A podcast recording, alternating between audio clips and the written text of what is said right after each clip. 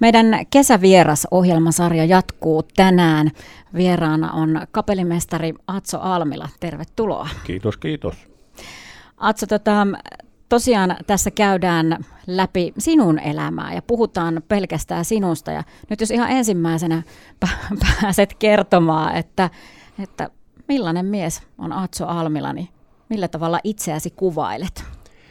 Mä huomaan usein, kun kattelee, kun ikä on kuitenkin 68, että on aktiivinen Twitterissä, paljon eri-ikäisiä seuraajia ja niitä, joiden kanssa jutellaan.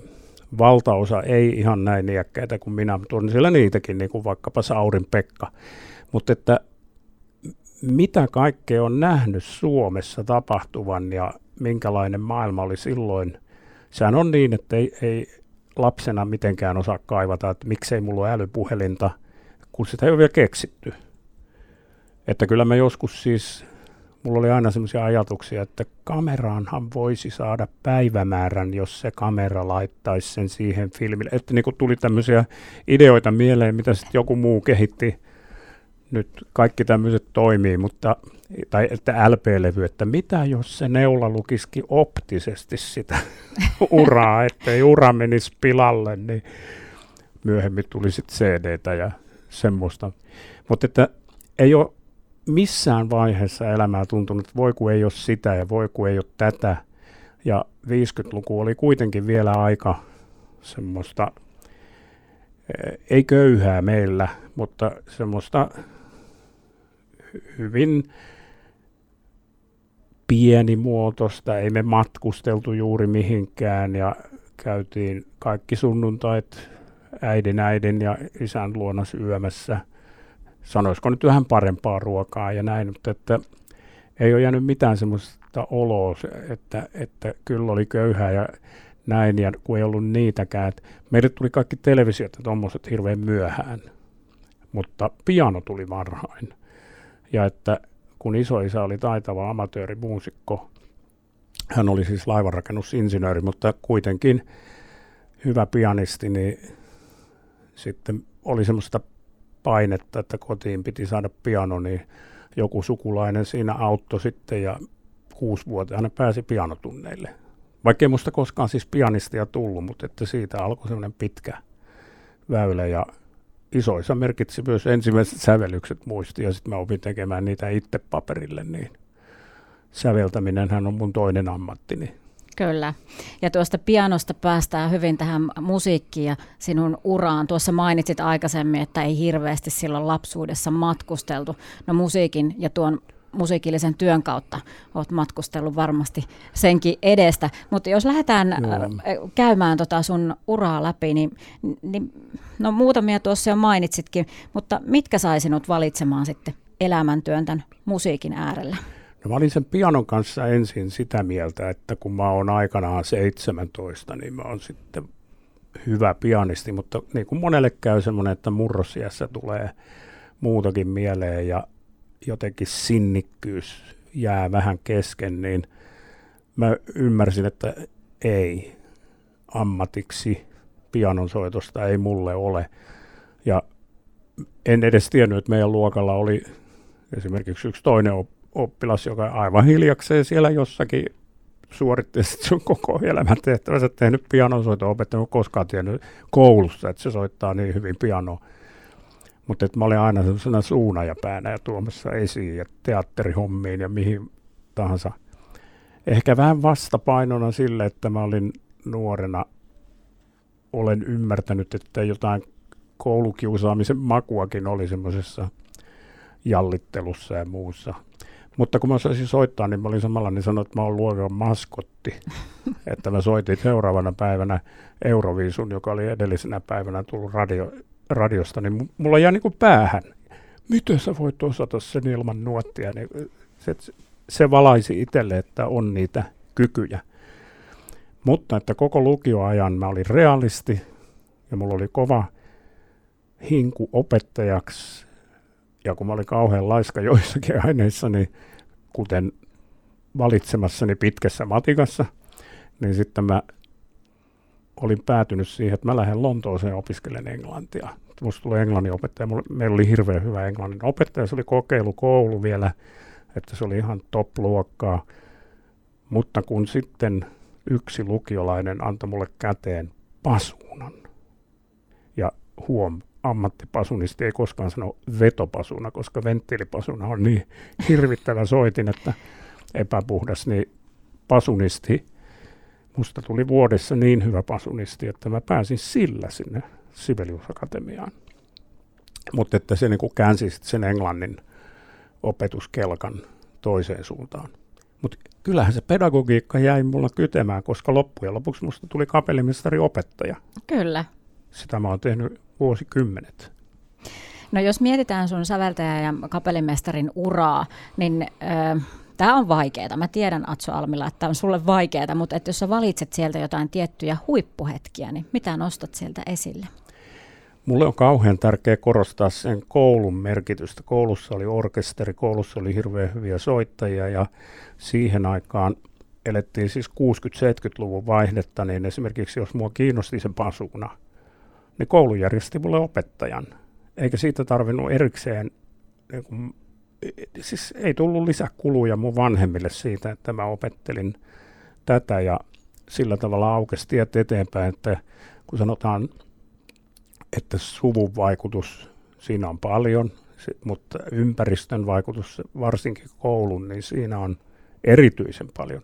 Ja koulun pitäisikin antaa virkkeitä myös niitä, joita ei koulusta saa, ei kotoa saa, että koulustahan mä, isä ja äiti oli vähän invalidisoituneita, niin urheilupuolen asiat tuli koulussa, eikä mm. kotoa. Mutta tota, se koulun orkesteri, siinä istuminen, soittaminen ja sitten sille yhden pienen sävellyksen tekeminen, ne oli semmoisia avainjuttuja ennen kuin lähti eteenpäin ihan musiikkiopintoihin. Tärkeitä, elämän tärkeitä hetkiä. Joo, kyllä. Atso Almila, tota, meidän jokaisen elämässä on myös sellaisia hetkiä, kun me katsotaan aikaa taaksepäin, että niistä hetkistä ei välttämättä ole kauhean ylpeä. Osaisitko sä tota, poimia sun elämän varrelta jotain sellaisia hetkiä, että, että joista sä et ole järin ylpeä ollut? Kyllähän, no yksityispuolellahan niitä nyt on ihmissuhdeasioissa vaikka minkälaisia, eikä niistä viitti laajemmin puhua, mutta että tällä kapellimestariuralla on ollut joku semmoinen hetki, jolloin mä oon selvästikin epäröinyt vähän ja sanonut väärän vastauksen. Kun mä puhun, niin rupeaa Joo, kyllä. yskä vähän ärsyttämään. Joo, mutta siis, että kun sanotaan, että olisit sä valmis huomenna, jos joku sairastus, niin mä sanoin, että Kyllä mä ehkä tarttisin muutaman päivän. Siis niin kuin realistinen mm. vastaus, eikä semmoinen, että heittäytyy vaan, jonka jälkeen ei koskaan enää kysytty. Niin. Tämmöisiä. Mutta että semmoinen oikein kunnon moka sattui, kun mä menin 80-luvun alussa kapellimestarikilpailuun Tanskaan, niin mä olin ensimmäinen moka oli, että mä olin harjoitellut väärän viulukonserton kuin tolppa 1 vai tolppa 2, että Prokofiefin ykkönen vai Prokofiefin kakkonen. Mitä, onko se tämä? Ja sitten niin kuin siihen aikaan, kun ei mitään voi tehdä muuta kuin, että saa vaan sen nuotin, eikä ole vielä semmoinen rutiini sisäistämiseen, niin mähän jäin siinä kuudenneksi, että mä olin finaalissa. Mutta sitten mä törmäsin kamera-autoon ja siellä oli näitä Tanskan TVn kameramiehiä, ja ne alkoi ottaa mulle Carlsbergia ja sanoi, että me lyötiin vetoa sun puolesta, me oltiin ihan varmoja, että sä voitat, ja sitten siitä tuli vähän huppeliin, mutta eihän sillä ollut vessaa, niin mä kävin, kun se oli sellainen takapiha, niin etupyörän luona näin, niin sitten mä huomasin, että joku vilkuttaa mulle parvelta, niin se oli Tanskan radion musiikkipäällikkö. Mä siinä meni kaikki keikat ikinä Tanskan. Se oli semmoinen Tanskan reissu. Kyllä. Millä tavalla, tota, jos vielä peilataan tuota sun kapellimestariuraa, niin miten se on vuosien saatossa muuttunut? Se on syventynyt. Se on se yksi, mitä mä arvelin silloin no mä kattelin esimerkiksi, kun kollega Esa-Pekka Salonen lähti kiittämään, kun ollaan taitavia, sitten on niitä, että oikea paikka oikeaan aikaan, niin tuli yhtäkkiä semmoista vyörymällä. Niin, että sanotaan tämä, mitä kutsumme kantarepertuariksi, joka on tosi kapea, siis kaikki Beethovenin symfoniat, kaikki Sibeliukset, ja sitten, että miltä tuntuu tehdä niitä 20, 30, 40 vuotta, niitä samoja kappaleita aina uudestaan. Totta kai koko ajan kerätään uusia siihen oheen. Niin mä, mä silloin ajattelin, että ehtiikö siinä kyllästyä, mutta se oli aika huima kokemus se, että millä tavalla menee syvemmälle juuri niihin kappaleisiin, jotka on vähän hutaste nuorena johtanut. Ja sitten tulee tämä myös, että tutkimustyö edistyy. Me tiedetään koko ajan niistä Beethovenin ajoista ja muista enemmän, että mitä on tarkoitettu. Niin nehän on joka kerta nykyään, kun niitä tekee, ihan kuin olisi ensi ilta. Hmm. Sitten tuoreus säilyykin.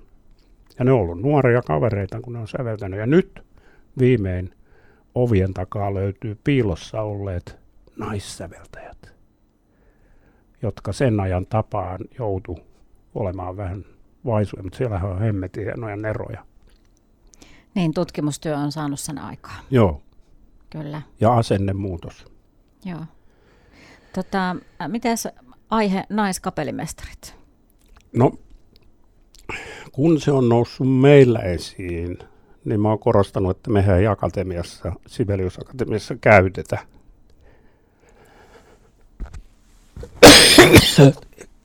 Joku, jonka pitää irrota. Joo. Että se on noussut esiin siinä sillä lailla, että me ei Sibelius Akatemiassa käytetä koko etuliitettä missään. Että ei me aikoihin semmoisesta puhuttu, että se on enemmän esimerkiksi Keski-Eurooppa, joka laahaa tässä kehityksessä vähän perässä.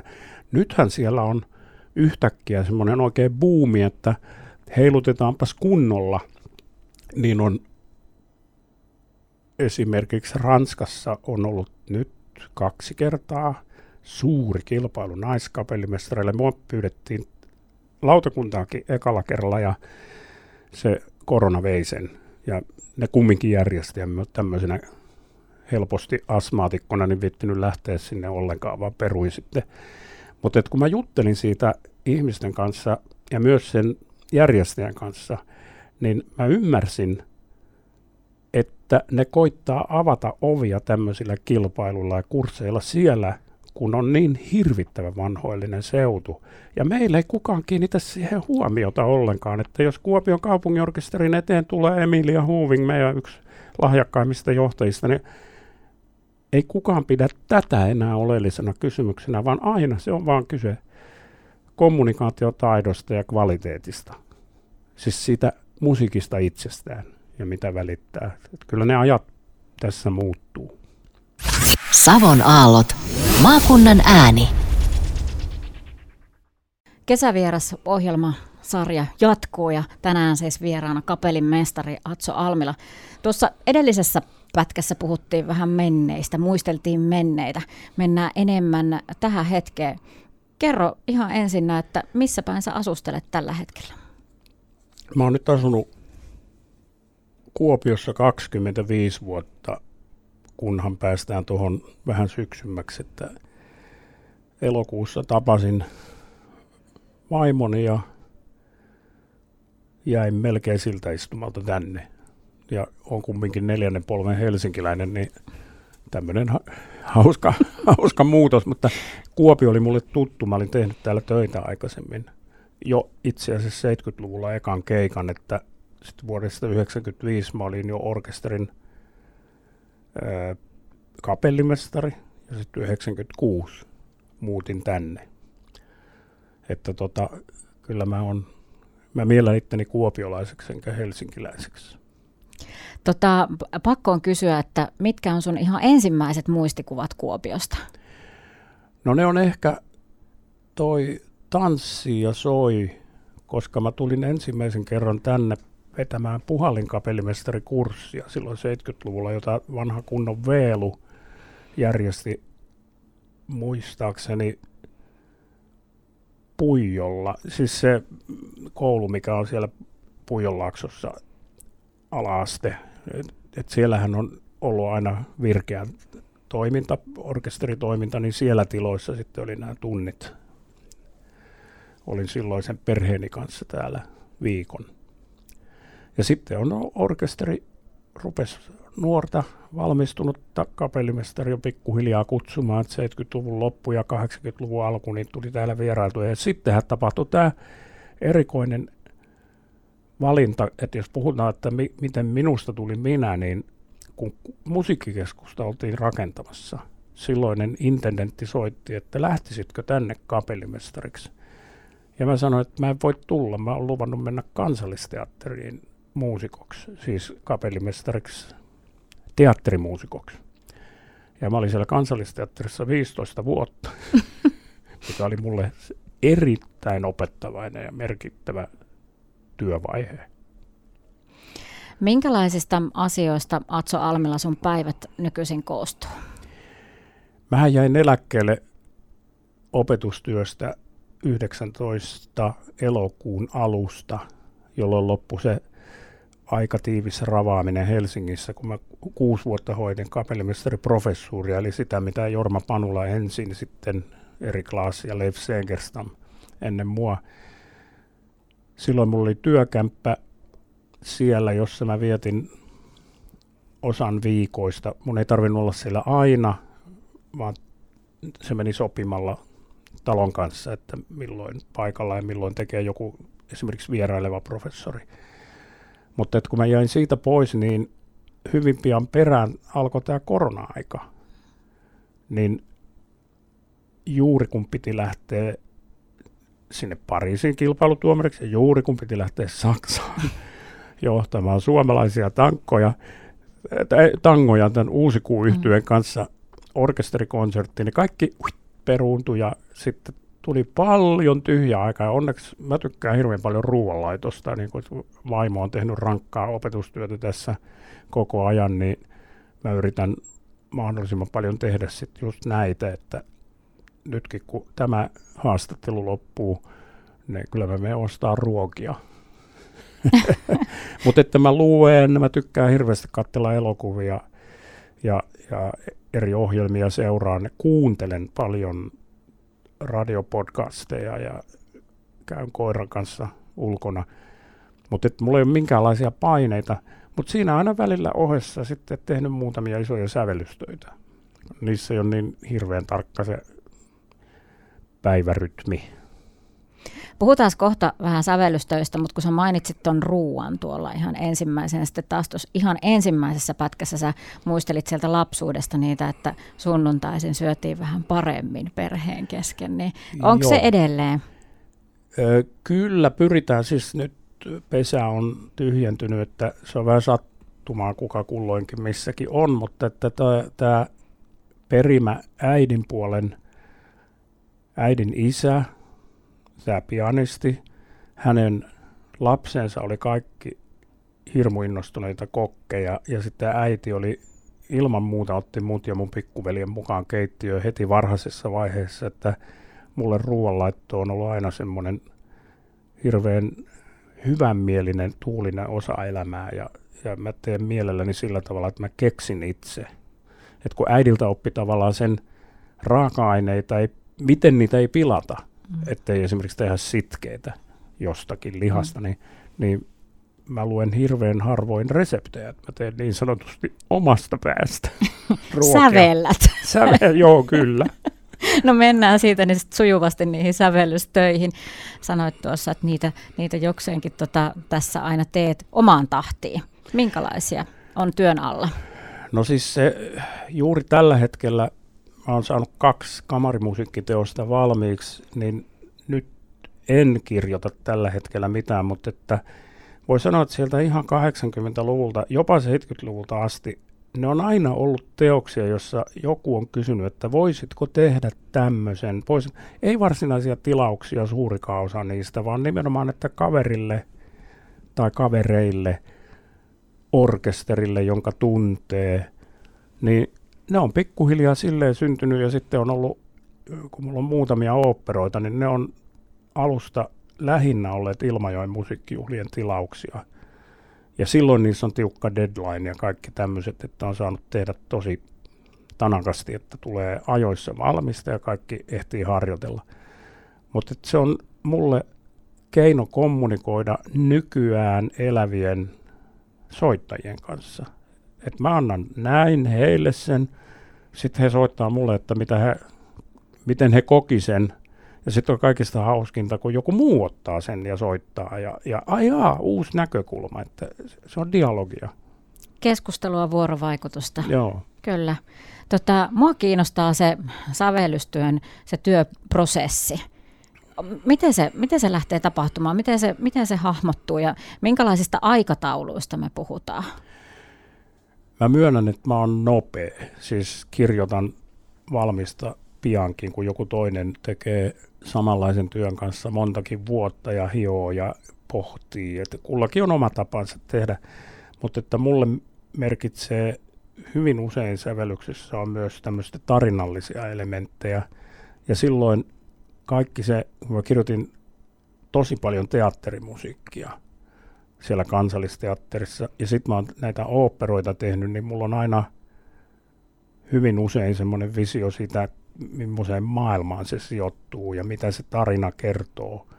Että mulla on vähemmän niin sanottuja absoluuttisia sävellyksiä, joissa ei ole mitään tarinaa takana. Niitäkin on, konserttoja ja tämmöisiä. Mutta silloin siinä konsertossa se on usein tämän tuntemani soittajan, sen solistin karakterit, minkälainen luonne se on. Niin mä tavallaan sen, sekä sen hänen soittimensa että hänen itsensä luonnetta yritän hyödyntää siinä keksinnässä. Mutta kirjoitustyö on sellaista, että se on kuuluisa sanonta, että siinä on tätä luovuutta ja neroutta 1 prosenttia, 99 prosenttia on raakaa työtä. Eli mä oon myöskin yrittänyt pitää kaikki mun laitteistoni ajanmukaisina, niin kun mä kirjoitin nuorempana lyijykynällä paperille, niin nyt mä kirjoitan tietokoneella, siis se on kirjoituskoneena mulla. Ja lopputuloksena mä pystyn antamaan kaikille painokelpoisen nuotin lopuksi, että sitä ei tarvitse editoida enää missään kustantamossa, vaan mä oon itse jo tehnyt sen kaiken työn. Tuossa oli mielenkiintoista, kun kuvailit tuota, että, että ajattelet sitä tarinaa tai että, että miltä se, niin, niin siis kuuletko sä sen ensimmäisenä musiikkina vai näetkö? Miten, miten se niin kuin... Mulla on semmoinen intuitiivinen tapa, mä uskon, että kansanmusiikkiprofessori, he, mikä se Heikin, ta, Heikin, oliko se Takkinen vai mikä se nimi oli, mutta se sanoi, että jokainen meistä säveltää, että kun rallattelee itsekseen tiskatessaan muuta, mutta että mä oon oppinut nappaamaan niitä kiinni, että mitä mä, ja luottamaan. Saatan tapailla vähän pianollakin, mutta harvemmin.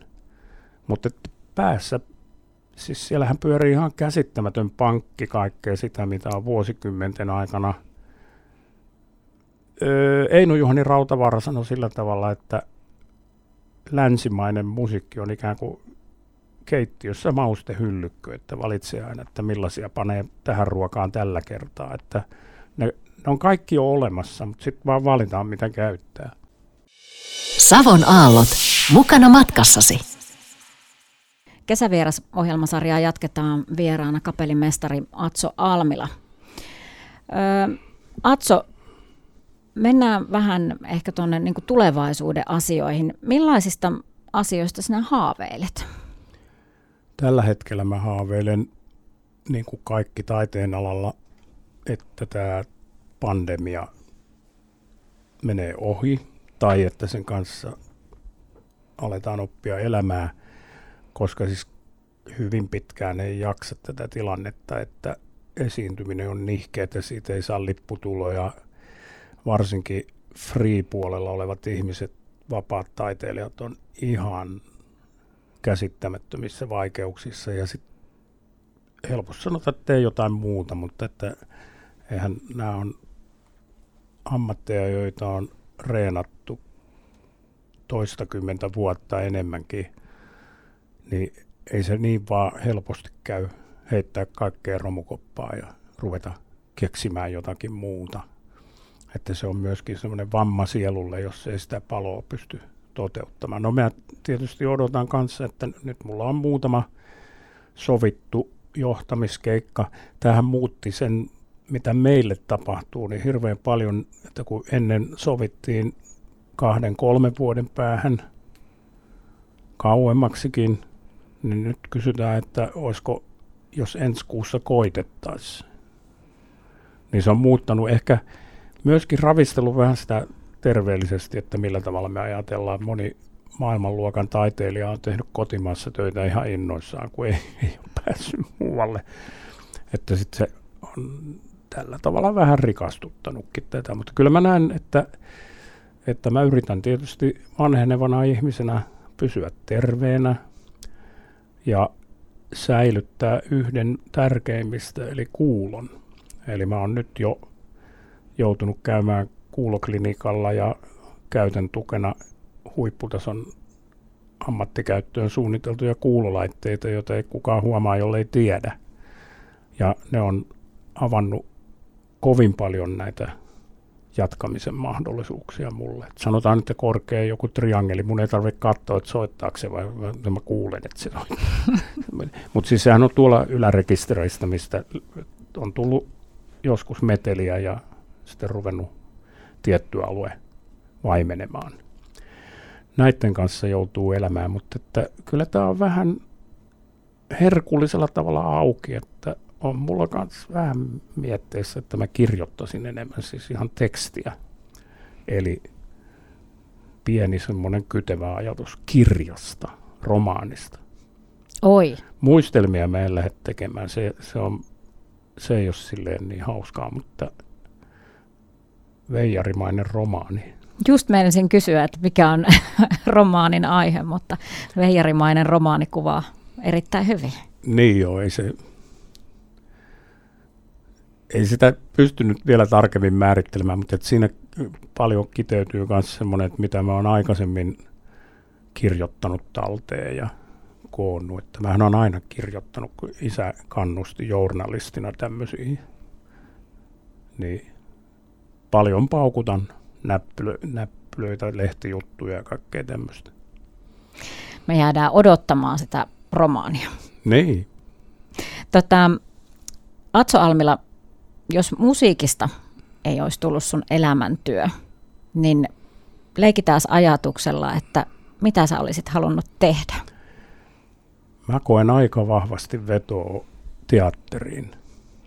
Ja jotkut semmoiset pienet tulevaisuuden hahmotelmat saattaa olla, että Rautsialan Virpin kanssa on sanottu, että sit kun ollaan vanhoja, niin tehdään joku kaksista, että mulla on harmonikka ja sinä laulat ja sitten mennään sinne tänne kadunkulmiin esiintymään. Mutta että, että mä oon niin luonteeltani kyllä semmoinen lava-ihminen. Ja että vaikka en välttämättä itse olisi siinä johtamassakaan, niin saattaisin olla juttelemassa musiikista. Mutta teatteri, siis se, mä oon saanut jonkun verran näytellä. Kun mä kansallisteatterin siihen muusikon työhön kuuluu välillä roolit lavalla, niin se on kyllä, se on niin oma ja kiehtova maailmansa, että sinne on semmoinen pikkuinen jano aina. Sinne on pikku jano, mutta me ollaan puhuttu myös, tai olet aikaisemmin tuossa maininnut, että, että ruoanlaitto on myös niitä harrastuksia. Olisiko sinusta voinut tulla kokki? No mä tykkään katella just sitä australialaisten Masterchef-fausta, kun siinä säilyy koko ajan positiivinen ja kannustava ote, että ihmisiä ei haukuta ja tuetaan toisiansa, mutta että en mä sellaista painetta kestäisi.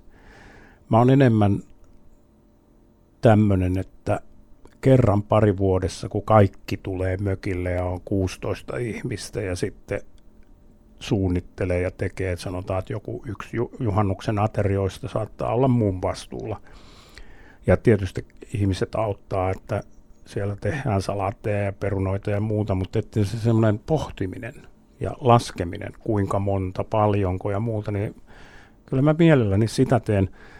Mutta että jos se olisi päivätyö, niin kyllä mä mieluummin olisin siellä teatterissa päivätyössä. Ja on ollutkin, mutta mm. kuin kokkina. Atso Almila, jos pääsisit vääntämään aikakoneen kampea, niin mihin me mentäis? Eteen vai taaksepäin? Mä oon pohtinut sitä, va- sanotaan vaihtoehtoisten todellisuuksien kannalta. Ja sitten mä ajattelen sitä, että jos ei olisi sitä tapahtunut tai joku tämmöinen, ei näitä kannata katua. Mä ajattelen myös, että jos mun elämäni olisi mennyt toisin, niin kun mulla on lapsia, niin nehän ei olisi olemassa, mm-hmm. jos mä olisin valinnut toisin. Että mä en aikamatkailu on mun mielestä, että antaa tulla vaan, katsotaan mitä sieltä tulee, niin sitten mennään kohti tulevaisuutta. Mutta ei niin kuin sillä ammatillisessa mielessäkään ole sellaista, että mitä haluaisit päästä kurkkaamaan vaikka jonnekin menneeseen aikaan? Mä luulen, että jokainen meistä olisi kiinnostunut kuuntelemaan, miten soitettiin ennen kuin alkoi tallentaminen, musiikin tallentaminen. Mä en ole välttämättä aina hyvä sitä mieltä, että se tallentamisen keksiminen oli mikään hyvä juttu. Sen kanssa nyt eletään ja silloin huonot ja hyvät puolensa.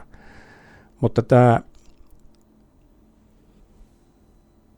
niin syntyy varmasti semmoista myös turhaa hypettä, että se on varmaan ollut ihana tyyppi. Siellä on varmaan ollut ihan mahtavaa soittoa. Mutta me ei osata pistää sitä oman aikansa kontekstiin ja me voitaisiin saada jonkinlainen shokki siitä, että me kuultaisiin. Ja ne sais shokin, jos ne tulisi tänne.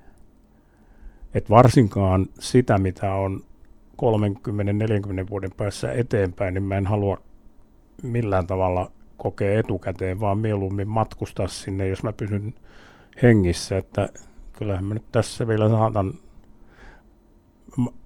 mä, täytin 50, niin oli perjantai 13. Ja mä, mä oon laskenut, mä täytän 100 myös, niin on perjantai 13. Ne 50 oli aivan mainiot juhlat. Ja sitten satanen sattuu myös perjantai 13. Pakko ne on viettää. Että no. kyllä mä näen, mitä, mitä 30 vuoden päästä tapahtuu, mutta mä en halua tietää sitä liian aikaisin. Mutta tuosta samasta asiasta hän itse asiassa mainitsit jo tuossa alussa, että, että susta on ollut luontevaa adaptoitua aina kulloiseenkin aikaan. Joo, siis mulla on kaikki älylaitteet ja muut, ja mä, mä en pysy semmoisena leikkimielisesti sanottuna amissina, niin kuin jotkut tunnen ihmisiä, jotka en ota älypuhe, voitko katsoa sieltä kuule, ja, ja sitten ihmisethän käsittää väärin, varsinkin hiukan minua vanhemmat, jotka ei ole tulleet ottaneeksi käyttöön, niin sanoo, että, että ne luulee sitä leikiksi eikä tiedä esimerkiksi kuinka helposti terveyskeskusasiat saa järjestettyä älypuhelimen kautta. Ja samalla tietysti pitää pelätä tätä turvallisuusasioita, mitkä liittyy netin käyttöön, mutta että en mä ole sitäkään kokenut ylettömän vaikeana. Heti 80-luvun alussa mulla oli Suomen kolmas Apple 2, kun mun kaveri myi sen mulle, elektronimuusikkokaveri, ja sitten siitä rupesi vähitellen tuleen juuri sitä laitteistoa, mitä mä käytän erityisesti kirjoitustyössä. Mutta to, toki mä oon ajan tasalla sitten koko tuossa tietokonemaailmassa, niin että se on hyö, hyödyksi eikä esteeksi. Kyllä. Atso Almila, jos pääsisit antamaan elämäohjeita nuorelle Atso Almilalle, niin minkälaisia antaisit tässä vaiheessa? Kyllä se semmoinen, että luottaa itsensä on oma itsensä, että sitä ei voi, sitä ei voi liikaa korostaa. Näitä keskusteluja on paljon käytykin esimerkiksi sosiaalisessa mediassa, että mitä sä sanoisit nuorelle itsellesi, niin mä en haluaisi mennä sorkkimaan mitään. Mä näen hirveän paljon sellaisia asioita, mitkä toistuu sitten omissa lapsissa ja täytyy vaan kaikki semmoinen kannustus tehdä, että hyvä sydän. Hyvä sydän säilyy ja oma tunto niin puhdas kuin voi olla. että, että silloin mennään parempaa tietä. Savon aallot. Suurella tunteella.